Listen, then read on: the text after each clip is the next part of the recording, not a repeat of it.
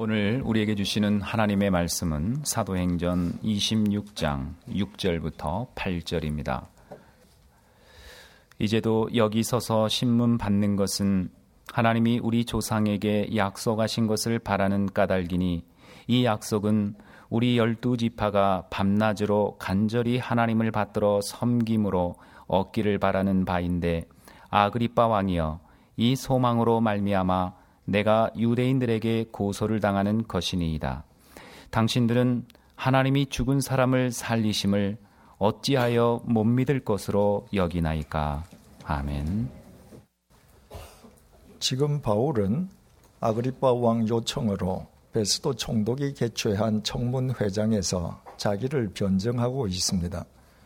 바울에게 자기 변정은 주님을 증언하는 것이었습니다. 바울은 자신이 청년 시절에 어떤 삶을 살았었는지 당시의 유태인들은 다 알고 있다는 말로 본격적으로 자기 변정을 시작했습니다. 무엇 하나 숨기거나 감출 것 없는 청년 시절 바울의 삶은 속이 훤히 들여다 보이는 쇼 윈도와도 같았습니다. 당시 하나님과 동떨어져 있던 유태교의 영향으로 청년 바울이 하나님을 오해하고 율법을 구원을 위한 절대 조건으로 잘못 이해했을 망정 하나님을 향한 그의 마음만은 늘 순전했습니다. 그래서 바울이 하나님의 뜻과는 달리 교회를 짓밟을 때에도 부당하고 불의하게 자기 사욕을 추구했던 적이 없었습니다. 청년 바울의 삶의 토대가 하나님을 향한 열정과 열심이었을 뿐 부당하고 불의한 자기 사욕이 아니었기 때문입니다. 바울의 증언은 6절로 이어집니다. 이제도 여기 서서 신문 받는 것은 하나님이 우리 조상에게 약속하신 것을 바라는 까닭이니 우리말 바라는 이라고 번역된 헬라어 명사 엘피스는 소망이라는 말입니다. 바울이 다시 청문회장으로 호출당한 것은 로마 제국의 실정법을 어기거나 유대인의 종교법을 위반했기 때문이 아니었습니다. 이유가 있다면 단 하나, 조상 대대로 전해져 내려오는 하나님의 약속에 대한 소망 때문이었습니다. 바울의 소망은 세상의 부귀 영화나 입신 양명에 있지 않았습니다. 바울의 소망은 언제 어디에서나 변함이 없었습니다. 오직 하나님의 약속에 대한 소망이었습니다. 7절 상반절을 보시겠습니다.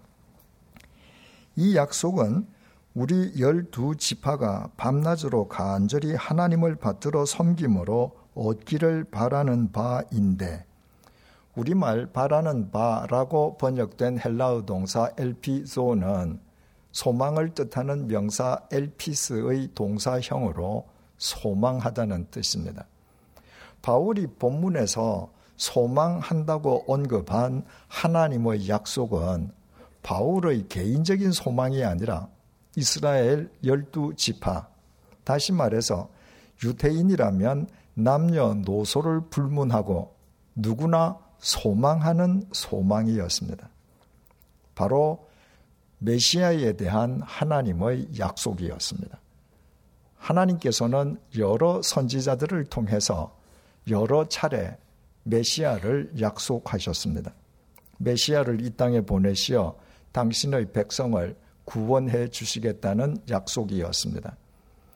다윗 왕의 아들 솔로몬 왕이 죽은 뒤에 이스라엘은 남왕국과 북왕국으로 분열되었습니다.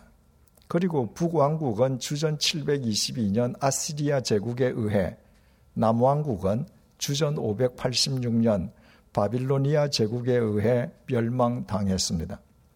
그 이후에도 수백 년 동안 페르시아 제국, 헬라 제국, 로마 제국의 지배를 받아오면서 메시아를 약속하신 하나님의 그 약속에 대한 유태인들의 소망은 점점 더 커져 갔습니다. 7절 하반절입니다. 아그리파 왕이여 이 소망으로 말미암아 내가 유대인들에게 고소를 당하는 것이니이다. 참 이상하지 않습니까? 바울의 소망과 바울을 고발한 대제사장 무리의 소망이 서로 별개의 소망이 아니었습니다. 바울도 바울을 고발한 대제사장 무리도 하나님께서 약속하신 메시아에 대한 동일한 소망을 지니고 있었습니다. 그런데도 메시아에 대한 소망을 지닌 바울이 메시아에 대한 소망을 지닌 대제사장 무리에게 고발당하는 이변이 벌어졌습니다. 대체 이 사태를 어떻게 이해해야 하겠습니까? 믿음의 참됨 여부는 믿음의 행위가 아니라 믿음의 대상에 의해 가려집니다. 무당을 찾아가서 구슬하는 사람들은 엄청난 금액의 시주도 아까워하지 않고 두 손을 비비고 기도하는 모습은 사뭇 엄숙해 보이기도 합니다. 그 행위 자체만으로는 그들이 대단한 믿음을 지니고 있는 것처럼 보입니다.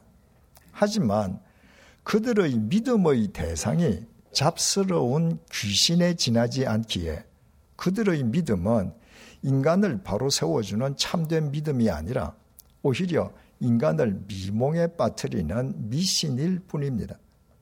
이처럼 믿음의 대상이 믿음의 참됨 여부를 결정합니다. 바울도 바울을 고발한 대제사장 무리도 똑같이 여호와 하나님을 믿었습니다. 그리고 그들은 모두 하나님께서 약속하신 메시아에 대한 동일한 소망을 지니고 있었습니다. 하지만 대제사장 무리가 소망한 메시아는 로마 제국을 몰아내고 그들에게 정치적 독립과 번영을 가져다 줄 정치적인 메시아였습니다. 그 세속적인 메시아의 관점에서 보자면 달동네 나사렛 출신의 비천한 몰고로 예수는 메시아이기는 커녕 메시아를 참칭하는 사기꾼에 지나지 않았습니다. 유대인들이 그 예수를 십자가에 못 박아 죽인 것은 그들의 메시아 간으로 볼 때에는 지극히 당연한 일이었습니다. 바울도 청년 시절에는 동일한 메시아를 소망했습니다. 바울이 교회를 짓밟는 선봉 대장 역할을 자임했던 것도 메시아를 참칭하다가 십자가에 못 박혀 죽은 나사렛 예수가 부활했다고 주장하는 그리스도인들을 혹세 무민의 불순 무리로 간주한 까닭이었습니다. 그러나 바울이 다메섹 도상에서 메시아의 부르심을 받고 보니 자기가 부정했던 나사렛 예수가 바로 메시아, 곧 그리스도셨습니다. 하나님께서 이 땅에 보내신 메시아는 이스라엘 백성들에게 정치적 독립을 안겨주고 번영을 가져다 주는 정치적인 메시아가 아니었습니다. 죄의 형벌로부터 인간을 살려내시기 위해 십자가의 제물로 돌아가신 나사렛 예수. 죽음을 깨뜨리고 부활하심으로 인간에게 영원한 생명의 길을 제시해 주신 십자가의 예수. 그 예수가 바로 하나님께서 이 땅에 보내신 메시아였습니다. 그날 이후로 바울은 그동안 지니고 있던 그릇된 메시아관을 버리고 오직 메시아는 나사렛 예수 한 분, 오직 소망도 십자가의 예수 한 분으로 모셨습니다. 바울도 바울을 고발한 대제사장 무리도 명목상으로는 똑같은 여호와 하나님을 믿었습니다. 그리고 그들 모두 하나님께서 약속하신 메시아에 대한 소망을 지니고 있었습니다. 하지만 그들이 소망했던 메시아는 이렇게 서로 판이하게 달랐습니다. 그 이유는 바울이 믿음의 대상으로 삼았던 하나님과 대제사장 무리가 믿음의 대상으로 삼았던 하나님이 서로 달랐기 때문입니다. 대제사장 무리는 명목상으로는 바울과 동일한 하나님을 믿는 것처럼 보였습니다. 그러나 그것은 사실이 아니었습니다. 대제사장 무리는 하나님께서 로마 제국을 물리치고 정치적인 독립과 번영을 반드시 가져다 주는 메시아를 보내주실 것이라는 자신들의 바람을 하나님께 투사하여 하나님의 허상을 만들었습니다. 명목상으로는 하나님을 믿는 것처럼 보였지만 실제로는 자신들이 만들어낸 하나님의 허상을 하나님이라고 믿는 자기 숭배자에 지나지 않았던 것입니다. 그러나 다메섹 도상에서 메시아를 만났던 바울은 성경을 통해 당신을 계시해 주신 대로 실제 하시는 삼위일체 하나님을 믿었습니다. 이처럼 바울이 믿음의 대상으로 삼았던 하나님과 대제사장 무리가 믿음의 대상으로 삼았던 하나님이 본질적으로 다르다 보니 그들이 모두 하나님께서 약속하신 메시아에 대한 소망은 지니고 있었으면서도 그들이 실제로 소망했던 메시아는 서로 판이하게 다를 수밖에 없었습니다. 바울이 소망한 메시아가 하나님께서 이 땅에 실제로 보내셨던 예수 그리스도시라면 대제사장 무리가 소망한 메시아는 그들의 필요에 의해 만들어진 허구의 메시아였습니다. 그 결과 메시아를 소망한 바울이 메시아를 소망한 대제사장 무리에게 고발당하는 진 풍경이 벌어지게 된 것이었습니다. 그래서 청문회장의 바울이 이렇게 반문했습니다. 8절입니다. 당신들은 하나님이 죽은 사람을 살리심을 어찌하여 못 믿을 것으로 여기나이까? 바울이 언급한 당신들은 청문회장에 참석하고 있는 아그리빠 왕 일행과 베스도 총독 진영의 고위 관리들만을 일컫는 것이 아니었습니다. 바울은 메시아로 이 땅에 오신 예수님을 부정한 대제사장 무리를 포함한 모든 유태인들을 통틀어 그렇게 강조하여 통칭했던 것입니다. 대제사장 무리는 자신들이 만들어낸 하나님의 허상을 믿었습니다. 그 하나님의 허상이 보낼 메시아도 정치적인 독립과 번영을 가져다 줄 허구의 메시아였습니다. 그 허구의 메시아 관점으로 볼 때 나사렛 예수는 메시아를 참칭하는 사기꾼이었고 예수가 부활했다고 주장하는 그리스도인들은 혹세 무민의 불순 무리에 지나지 않았습니다. 그러나 바울은 성경을 통해 당신을 계시해 주신 살아계신 삼위일체 하나님을 믿었습니다. 그 하나님께서는 창세기 1장 1절에서부터 당신을 천지를 창조하신 하나님이시라고 계시하셨습니다. 창조는 무에서 유가 없음에서 있음이 가능하게 하는 것입니다. 그것은 불가능이 없는 전능으로만 가능합니다. 그래서 창조주 하나님은 전능하신 하나님과 동의어입니다. 창조주는 전능자이시고 전능자에게는 불가능이 없습니다. 그 하나님께서 인간을 죽음의 형벌에서부터 구원하시기 위해 당신의 독생자로 하여금 십자가의 제물이 되어 돌아가게 하셨습니다. 그렇다면 그 전능하신 하나님께 당신의 명령에 순종해서 십자가의 제물로 돌아가신 당신의 독생자를 죽음에서 다시 일으키실 능력이 없겠습니까? 그런 능력도 없이 당신의 독생자를 죽이기만 한다면 그런 하나님이 과연 창조주요 전능한 구원자일 수 있겠습니까? 그래서 바울은 여러분은 하나님이 죽은 사람을 살리심을 어찌하여 못 믿을 것으로 단정하느냐고 반문했던 것입니다. 그것은 바울 자신은 그 사실을 추호의 의심도 없이 믿는다는 공개적인 선언과 동시에 그러므로 세상 모든 사람들도 믿으라는 간곡한 당부이자 호소였습니다. 그러나 24절에 의하면 바울의 증언이 끝나자 베스도 총독이 바울을 가리켜 네가 미쳤다고 소리쳤습니다. 베스도 총독이 보기에 바울이 미치지 않고서는 그런 허무 맹랑한 소리를 할 리가 없다고 판단한 것이었습니다. 아그리파 왕도 바울의 증언을 받아들이지 않기는 매 한 가지였습니다.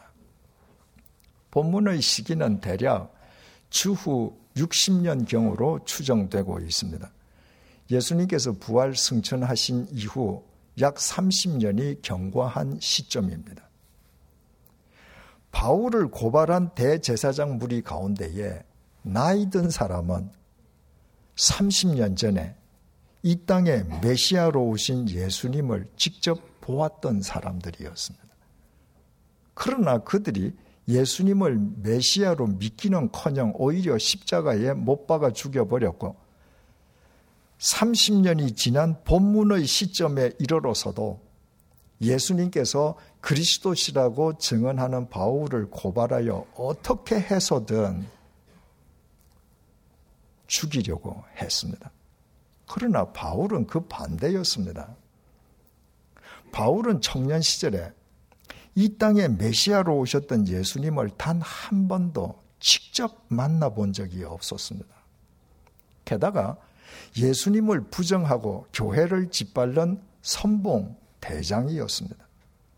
그랬던 바울이 지금은 거꾸로 세상 사람들을 향해서 여러분은 하나님이 죽은 사람 살리심을 어찌하여 믿지 못할 것으로 단정하느냐고 반문하고 있습니다.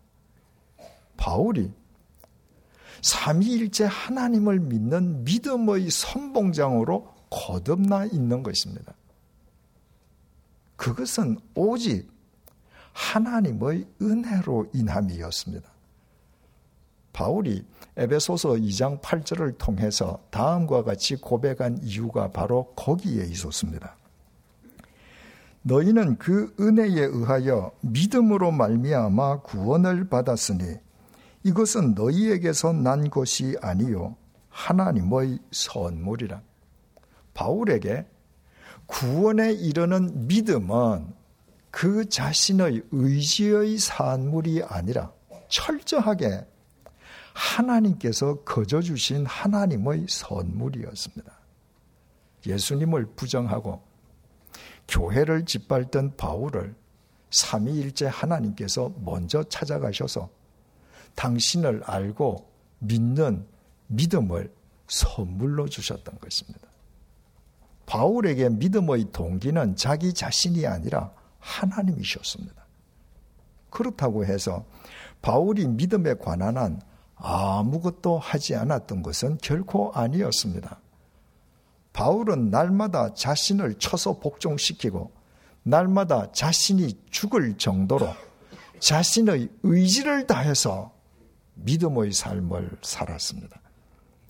바울이 위대한 믿음의 표상으로 무사람의 존경을 받게 된 것은 그가 누구보다도 의지를 다해서 주님을 쫓아 믿음의 삶을 산 결과였습니다.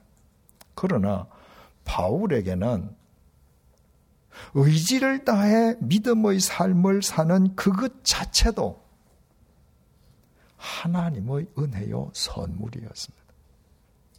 하나님께서 그런 의지, 그런 마음, 그런 실천력, 그런 여건을 허락해 주시지 않는다면 자기 홀로는 결코 그런 삶을 살 수 없음을 바울 자신이 잘 알고 있었던 것입니다. 그래서 바울은 내가 나 된 것은 하나님의 은혜로 된 것이라고 고백하기도 했습니다. 바울이 자신의 의지를 다해 믿음의 삶을 살게 된 것도 하나님께서 은혜로 베풀어 주신 하나님의 선물이었던 것입니다. 여기에서 우리는 대단히 중요한 사실을 깨닫게 됩니다. 이 땅에 메시아로 오신 예수님을 자신들의 두 눈으로 직접 보았고 예수님으로부터 복음을 들었던 유대인들이 예수님을 메시아로 믿기는 커녕 오히려 십자가에 못 박아 죽여버렸던 것은 그들에게는 이 믿음의 선물이 주어지지 않았기 때문이었습니다.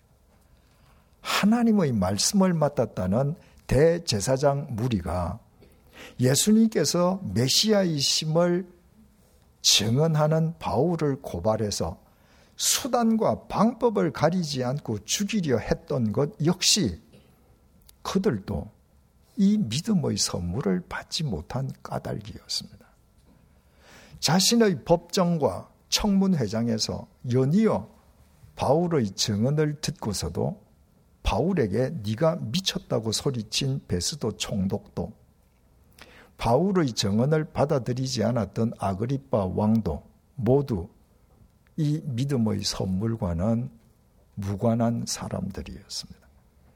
그 많은 사람들이 받지 못한 믿음의 선물을 오히려 예수님을 부정하고 교회를 짓밟던 선봉 대장이었던 바울이 받았다고 하는 것은 바울에 대한 하나님의 특별하신 은총이었습니다. 그러나 바울은 하나님께서 자기에게 주신 그 소중한 선물을 자기 홀로 독차지하려 하지 않았습니다. 바울은 아직까지 그 선물을 받지 못한 이 세상 모든 사람들에 대해 빚진 마음으로 일평생을 살았습니다. 그는 한 사람이라도 더 많은 사람에게 하나님의 이 귀한 선물을 전달하는 하나님의 통로가 되기 위해 온갖 박해와 도전과 위험 속에서도 세 차례나 시중의 세계를 누비고 다녔습니다. 이것이 감사주의를 맞는 우리에게 주님께서 오늘 본문을 통해 우리에게 주시는 메시지입니다. 올 한 해 동안 자신의 계획이 어긋났을 수 있습니다. 건강을 해쳤을 수도 있습니다. 부당하게 모함받고 억울하게 불이익을 당했을 수도 있습니다. 사랑하는 사람을 잃었을 수도 있습니다. 그럴지라도 그럼에도 불구하고 우리에게는 하나님께 감사해야 할 절대적인 감사의 조건이 있습니다. 하나님께서 우리에게 소중한 믿음을 선물로 주셔서 올 한 해 동안에도 우리가 믿음의 사람으로 살게 해 주신 것입니다. 우리는 하나님께서 주신 그 믿음으로 우리 자신을 알고 그 믿음으로 하나님을 알고 그 믿음으로 예수 그리스도를 알아 그 믿음으로 우리의 삶을 영원으로 건져 올리며 그 믿음으로 죽음의 공동묘지도 뛰어넘을 수 있게 되었습니다.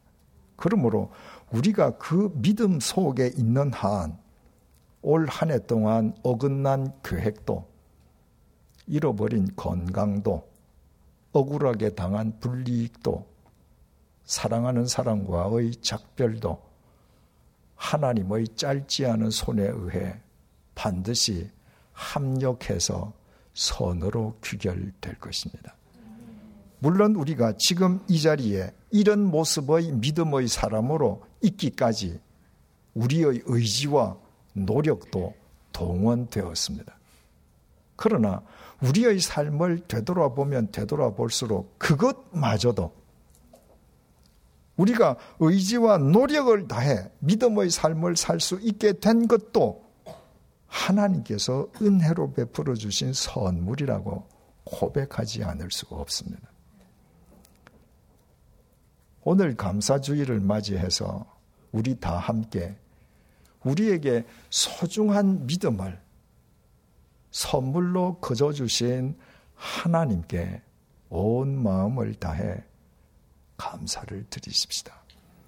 우리 역시 바울처럼 아직까지 이 선물을 받지 못한 사람들에게 빚진 마음으로 한 사람이라도 더 많은 사람들에게 이 선물이 전해질 수 있게끔 주님의 증인으로 살아가는 우리의 삶을 하나님께 감사의 예물로 바쳐 드리십시다. 그리고 창세기 1장 1절부터 요한계시록 22장 마지막 절까지 하나님의 모든 말씀을 다 믿을 수 있는 더 큰 믿음을 간구하십시다. 이 혼란스러운 세상 속에서 결코 짧지 않은 손을 지니신 전능하신 하나님을 믿는 믿음으로만 우리 자신을 지킬 수 있고 믿음으로만 우리 가정을 지킬 수 있고 믿음으로만 우리 일터를 지킬 수 있고 믿음으로만 이 땅의 교회를 지킬 수 있고 믿음으로만 이 나라를 지킬 수 있고 믿음으로만 온 인류를 지킬 수 있습니다. 무릇 하나님께로부터 난 자마다 세상을 이기느니라. 세상을 이기는 승리는 이것이니 우리의 믿음이니라. 하나님께서 그 소중한 믿음을 우리에게 선물로 주셨음을 아는 것, 바로 거기에서부터 참된 믿음이 시작됩니다. 기도하시겠습니다. 주님, 우리는 다른 사람보다 더 윤리적이거나 도덕적이지 못했습니다. 오히려 그 반대였습니다.